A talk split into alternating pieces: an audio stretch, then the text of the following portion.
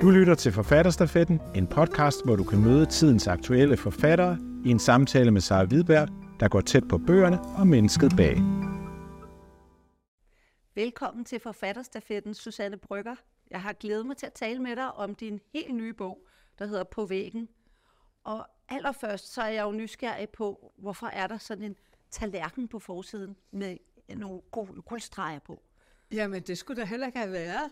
Men øh, så havde jeg sådan nogle interessante samtaler med redaktøren, og så kom vi jo til at tænke på, jamen at bogen handler jo også om, at verden er gået i stykker, og hvordan man kan reparere den, og om forfatter er med til at reparere verden, og øh, om øh, læseren måske også er med øh, på den, øh, ved at læse bogen og blive inspireret til, ja, vi kan godt lave verden, og den her tallerken er et gammelt øh, arvestykke, ja. øh, øh, tusind år gammel, og øh, kinesisk øh, tallerken.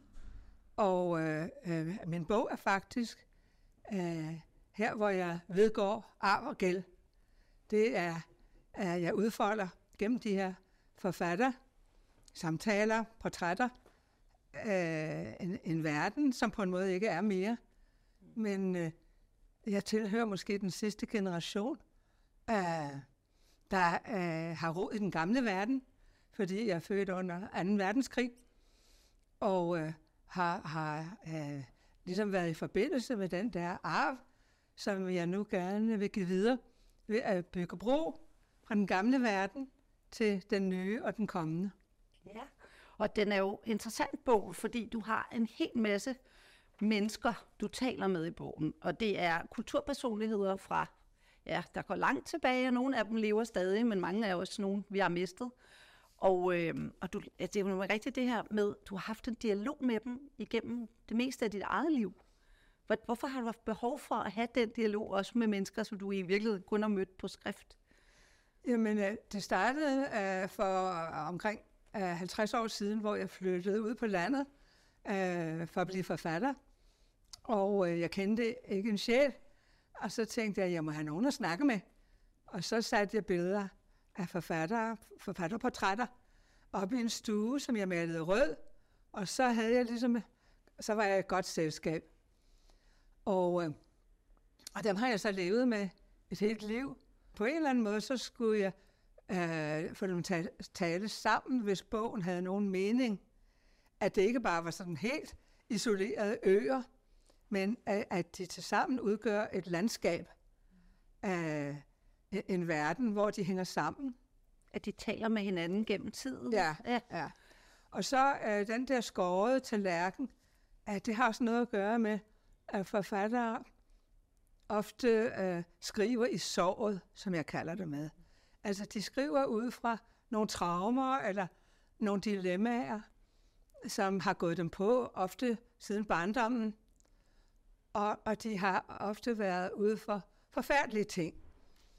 Og, øh, og det tænkte jeg, at øh, det er der noget øh, helende ved øh, nu om dage, hvor øh, mange mennesker jo også bærer på traumer, men måske ikke rigtig ved, hvor de skal gå hen for at få en samtale i gang øh, omkring øh, deres liv. Og der er de her forfattere, efter min mening, er det bedste sted at gå hen. De har i hvert fald hjulpet mig et helt liv. Det man så kan sige, at den her bog jo gør, den er jo, den er jo et flag for dannelse på en eller anden måde. At du får, prøver at minde os om, at der er noget, vi har tabt. Ja, måske, ja. På en eller anden måde. Altså det, det sådan havde jeg det i hvert fald. Ja. Tænkt, hvorfor har man ikke læst alt det her? Ja. Det har man ligesom sprunget over. Ja. Og, og man bliver mindet om, at det findes jo stadig. De ja. ligger der på biblioteket. Det er bare at hente det. Ja. Øh, jeg tænkte, om vi skulle prøve at høre et lille stykke af, af forordet til ja. øh, bogen. Ja, det, det kommer sådan uh, et, uh, et forord om, om dannelse, hvad man skal med det. Og, uh, og, og så siger jeg, at jeg selv er sådan en skæv eksistens. Det lå ikke lige i kortene, at jeg helt sikkert ville klare mig i tilværelsen. For det er den samme kraft, der bruges, når man udvikler sig, som når man ødelægger sig selv. Og når man er ung, kender man ikke altid forskellen. Milan Kundera fremførte i en bog, der hed De forrådte testamenter, at der ikke længere er plads til individuel frihed, til individets originalitet, at mennesket efterhånden er blevet instrument for ikke-menneskelige kræfter, teknikken, byråkratiet. Men hvis nu individet er uddøende som art, fordi vi bliver mere og mere ensartede som identiteter, nye bogstavkombinationer eller ej, er det her forfatterne kommer ind som inspiratorer for den ægte livsenergi og trøst. Måske fordi de på godt og ondt er undtagelser fra reglen om, hvad det menneskelige betyder. Forfatter kan for eksempel noget, som AI, Artificial Intelligence, den kunstige intelligens, ikke magter. De kan udtrykke sig rytmisk, være flertydige, skrive med subtile undertekster.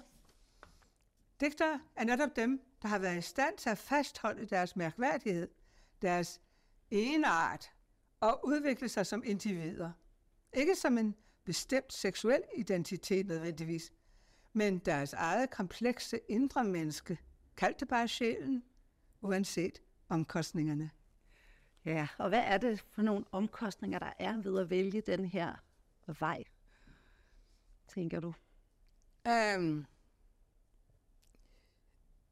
øh, ja, altså, øh, øh, vi talte om øh, alle de øh, traumer, som forfatter kan komme af, og også i den her bog, altså, at de kan have været i koncentrationslejre, eller i, øh, øh, som Malala, der fik syre i hovedet, og øh, er blevet ødelagt af Taliban, og, og, og hun blev øh, med sin familie internt fordrevet.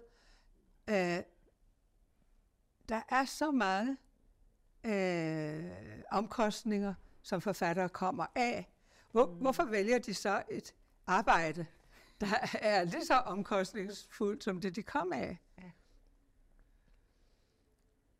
Jamen, det er jo, øh, at fordi de har behov for at øh, bearbejde deres erfaringer, eller øh, at, øh, at øh, øh, omforme det til, øh, øh, til poesi, til, til kunst, øh, hvor vil man på en måde sublimere, man øh, hæver sig op over sårene. Man skriver i såret, men det kan godt øh, blive til et smukt ar.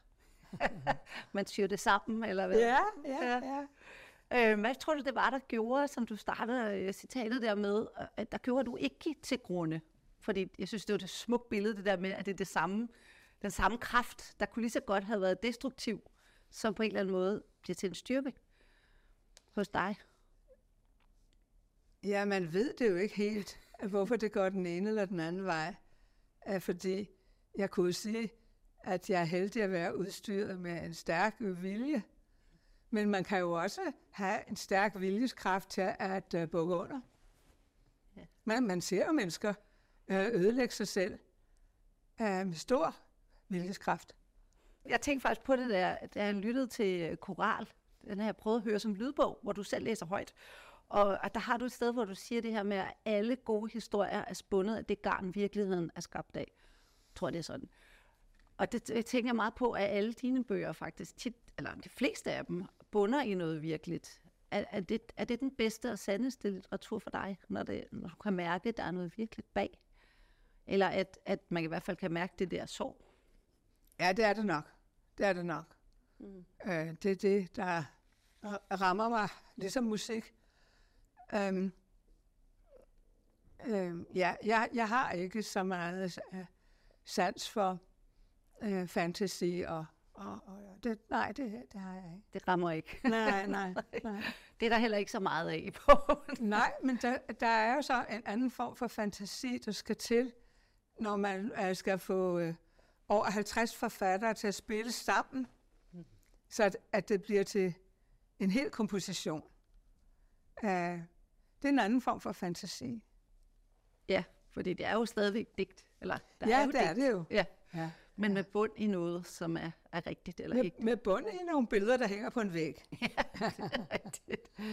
Øh, når jeg kigger tilbage og læser dine tidlige bøger, så, øh, så har jeg jo sådan en følelse af, at de er ekstremt moderne, og at man stadigvæk tænker, at de virkelig så gamle.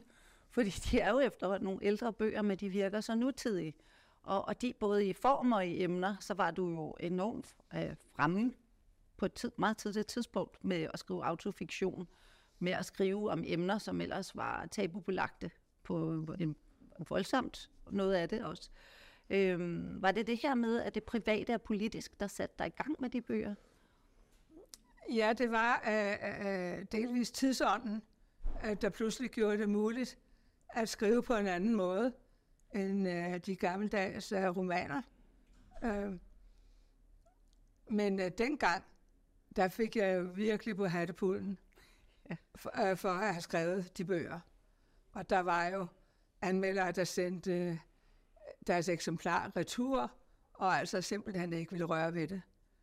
Øh, jeg blev lagt meget for had, det gjorde jeg. Men efterhånden, så forvandlede hadet sig til kærlighed. ja, det er pudsigt, som om du ligesom passede bedre ind i tiden, ja. måske 10 år efter. Eller... Ja, eller nu. Ja, endnu mere nu. ja, ja. Det er faktisk lidt, altså det er jo som om, du kom lidt for tidligt med dem, eller, ja, eller måske øh, lige til tiden. Ja, fordi der, der er øh, folk, der går i gymnasiet og sådan noget, som synes, at det er jo lige deres bog. ja, Ej, det er da, det er ja. da skønt, ikke? Jo. På en eller anden måde. Ja. Øhm, ja, jeg kan godt huske, der var furore, og når man læser om det, så tænker man, det var da alligevel utroligt, at ja. det kan have været så provokerende for så mange. Ja. Øh, du skabte også din egen stil meget tidligt, og altså, det bliver ovenkøbet kaldt et bryg. Mm, ja, ja. du har fået det på, ikke? Jo. Øhm, men på væggen, der skriver du et sted om din skrivemetode. Det skriver du flere steder, men der er et sted, jeg sådan har, er faldet over, hvor du skriver, livet har givet mig ikke så lidt ud af udfordringer, byrder, som det så har været min opgave at forarbejde ved at smide, smide det hele ned, hulter til bulter i et manuskript. Jeg kan godt skrive mange steder i et manuskript samtidig, for stoffet ligger og meddeler sig samtidig. Ligesom man gerne finder det forkerte, når man graver dybt i bæreposen. Hvor er det rigtige så? Ja, det rigtige er hele posen, hele manuskriptet, der indeholder både det rene og det urene. Hvad er fordelen, tænker du, ved at skrive på sådan en måde? Jeg, jeg kender forfattere, som uh, sætter sædler op på væggen med et plot og uh, personer og rækkefølge og personernes fortid og hvad der skal ske dem osv. At det, det er jo beundringsværdigt, men, men jeg kan ikke. Det er ikke et lineært forløb, vi bliver kørt igennem, når vi læser en bog af dig heller. Der er mange øh, bidder og sandheder på spil. Ja, og så øh, tror jeg også, at øh, jeg er kendt for at øh, lave en blanding af, af fiktion og essay. Altså mine romaner er, er meget essayistiske, og mine essays er øh, ja, litterære. Ja, det er rigtigt. Du blander. Ja. Det er rigtigt. Øhm, du skriver også i, øh, i forordet til den nye bog, at øh, vi skal fordybe os i de her digternavne, fordi de udfolder aspekter af det indre menneske, så vi er fri for at klamre os til en enkelt identitet. Altså, hvad mener, hvad mener du egentlig med det? Altså, at klamre sig til en enkelt identitet, det kan jo godt i længden være lidt øh, begræns, begrænsende. Og, øh, og det kan være, at øh, at den identitet, man har klamret sig til, at den er måske sand nok nu, men næste år, så øh, holder den ikke. Altså de der identiteter, man ligesom øh, øh, klistrer udenpå, øh, ligesom øh, klistermærker eller moder, de holder jo ikke. Så det skal ligesom komme indefra, hvor man så, øh, og gerne gennem skønlitteraturen, hvor man jo stifter bekendtskab med så mange forskellige slags øh, individer, at, øh, at man så ligesom øh, bliver dannet indefra. Mm. Og det er jo også et begreb, man taler meget om, dannelse. Hvad skal man med det? Øh, og er det ikke noget snobbet, elitært noget? Øh, der er jo ikke nogen, der synes, at, at det er elitært at hylde sportsidoler. Øh, og, og sportssejre, men man synes måske, hvis det er øh, øh, forfattere, altså øh, er man mere skeptisk. Og, og hvad skal man så med dannelse? Øh, det er bare det, at jeg tror, at man for at kunne holde livet ud, så er man nødt til at have et afsæt, noget man kan sætte af fra, der kan give en lidt af en indre sikkerhed, mm. så man kan gå ud i verden altså, med et åbent sind, uden angst og uden øh, alt, hvad der hæmmer en. At, at et afsæt, der kan øh, give en en frimodighed. Altså man møder verden på en tolerant og åben måde. Og det synes jeg godt, man kan mangle nu om dagen, øh, hvor der er meget had i luften og mange fordomme.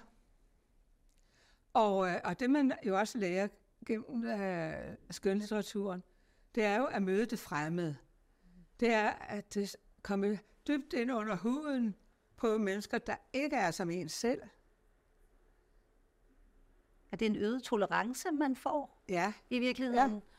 Og Så, så i, i sidste ende, så bliver det at læse af skønlitteratur og møde mennesker, der er, er så anderledes end en selv, det er jo på en måde også en opøvelse i demokrati, Ja. hvor man skal øh, leve sammen med mange slags mennesker. Øh, men dannelse, øh, det er selvfølgelig ikke kun gennem skønlitteraturen, man får det. Øh, man kan også få det gennem kærlighed, ved at øh, øh, elske nogen, så bliver man jo ofte tvunget til at forandre sig og få andre input, end dem man havde regnet med. Og, og, og på den måde, så kan man udvikle sig gennem livet. Ja, for i virkeligheden tænker jeg, at du, du øh, taler for, at, at identiteten er ikke en fast ting, som man bare får. Nej. Altså, den bliver Nej. ved med at, at Ja. være til forhandling hele Ja. livet. Ja. Og så giver det også lidt frihed. Altså, det, jeg kan huske, du har engang i hvert fald citeret for at sige det her med, at jeg kan kun holde ud og være kvinde fire timer om dagen. Ja. ja. altså, det, er jo også, øh, det kan man vel også tage på sig, altså kan man lade være. ja. Er Ja. har du det egentlig stadig sådan? Øh, jeg ved egentlig ikke, hvor mange timer om dagen jeg er kvinde. Fordi når man når min alder, så har man sådan set alle køn inden i sig. Og alle aldre. Og det lyder måske mærkeligt, men øh, man har jo, øh, som gammel har man jo stadigvæk adgang til barnet ind i en selv. Og man kan også øh, stille ind på puberteten, og der hvor alting er så vanskeligt, man kan stille ind på den første kærlighed. Man kan øh, stille ind på dengang, man blev mor. Øh, og blev endnu mere kvinde. Øh, øh, man har akkumuleret et helt livs alder og køn. Øh, fordi, øh, altså, når man er barn, hvor meget køn er man så? Øh, det er jo meget øh, ubestemmeligt. Og, øh, og, og kønnet afgår, afgøres jo meget af, hvem man omgås og hvornår. Og, og, og i nogle relationer, øh, der bliver en kvinde meget maskulin og handlekraftig. I andre relationer, der bliver man sådan meget tilbagelænet. Ræk mig lige et glas vin. Har det været begrænsende, øh, synes du, kønnet? Altså er det rart ligesom at være lidt ud over, at, at når du siger, at du har alle, eller begge køn i dig nu, er det nemmere, eller er det, er det, er det frisættende? Altså, jeg må ærligt indrømme at sige, at kønnet har aldrig været begrænsende for mig. Andet end, at det har været lidt besværligt, hvis uh, det var det, der, som folk helst ville have, mm. når jeg skulle øh, lancere mine bøger. Uh, og, øh, og det er jeg jo heldigvis øh, fri for nu. Men øh, øh, nej, altså, øh, i og med, man som kvinde beslutter sig for at blive forfatter, så er det ligesom, man, man vokser sådan lidt overskæg ud. At man bliver ligesom en mand. Fordi det er sådan set ret mandligt at være forfatter. Er det fordi, det er sådan en isoleret øh, væk fra, fra de andre? Ja, det er jo, det at man, det? man sidder øh, så alene øh, og, og øh, bliver vendet helt af med andres øjne på en. Mm-hmm. Altså, man skal jo ikke please. Man skal ikke leve op til noget andet, end hvad manuskriptet vil. Det lyder dejligt, men også ja, ensomt. Ja, det er det. Vi begyndte jo med, at du sagde det her med at vedstå sig arv og gæld, men jeg tænker også, mens jeg har læst det, så tænker jeg, det er også lidt sådan en, en nøgle til dit forfatterskab, måske, den her bog. Kunne man, kunne man se den som det? At man Ja, forstår er- lidt bedre, hvem er, hvem er Susanne Brygger, hvad er det for, hun har villet med sin Ja, det kan man, det kan man faktisk godt sige, fordi øh, øh, alle de forfattere, jeg har ge- læst gennem mit liv, og er blevet formet af, og dannet af, øh, de er jo inde i den her bog. De, er, de hænger på væggen. Så øh, øh, der er jo det der ordsprog med, øh, sig mig, hvem du omgås, så skal jeg sige dig, hvem du er. Og man kan også sige, øh, sig mig, hvad du har læst gennem dit lange liv, øh, for det så vil jeg vide, hvem du er. Tusind tak, Susanne. Selv tak. Du har lyttet til Forfatterstafetten, en podcast produceret af Forfatterweb. Find flere samtaler der, hvor du henter dine podcast.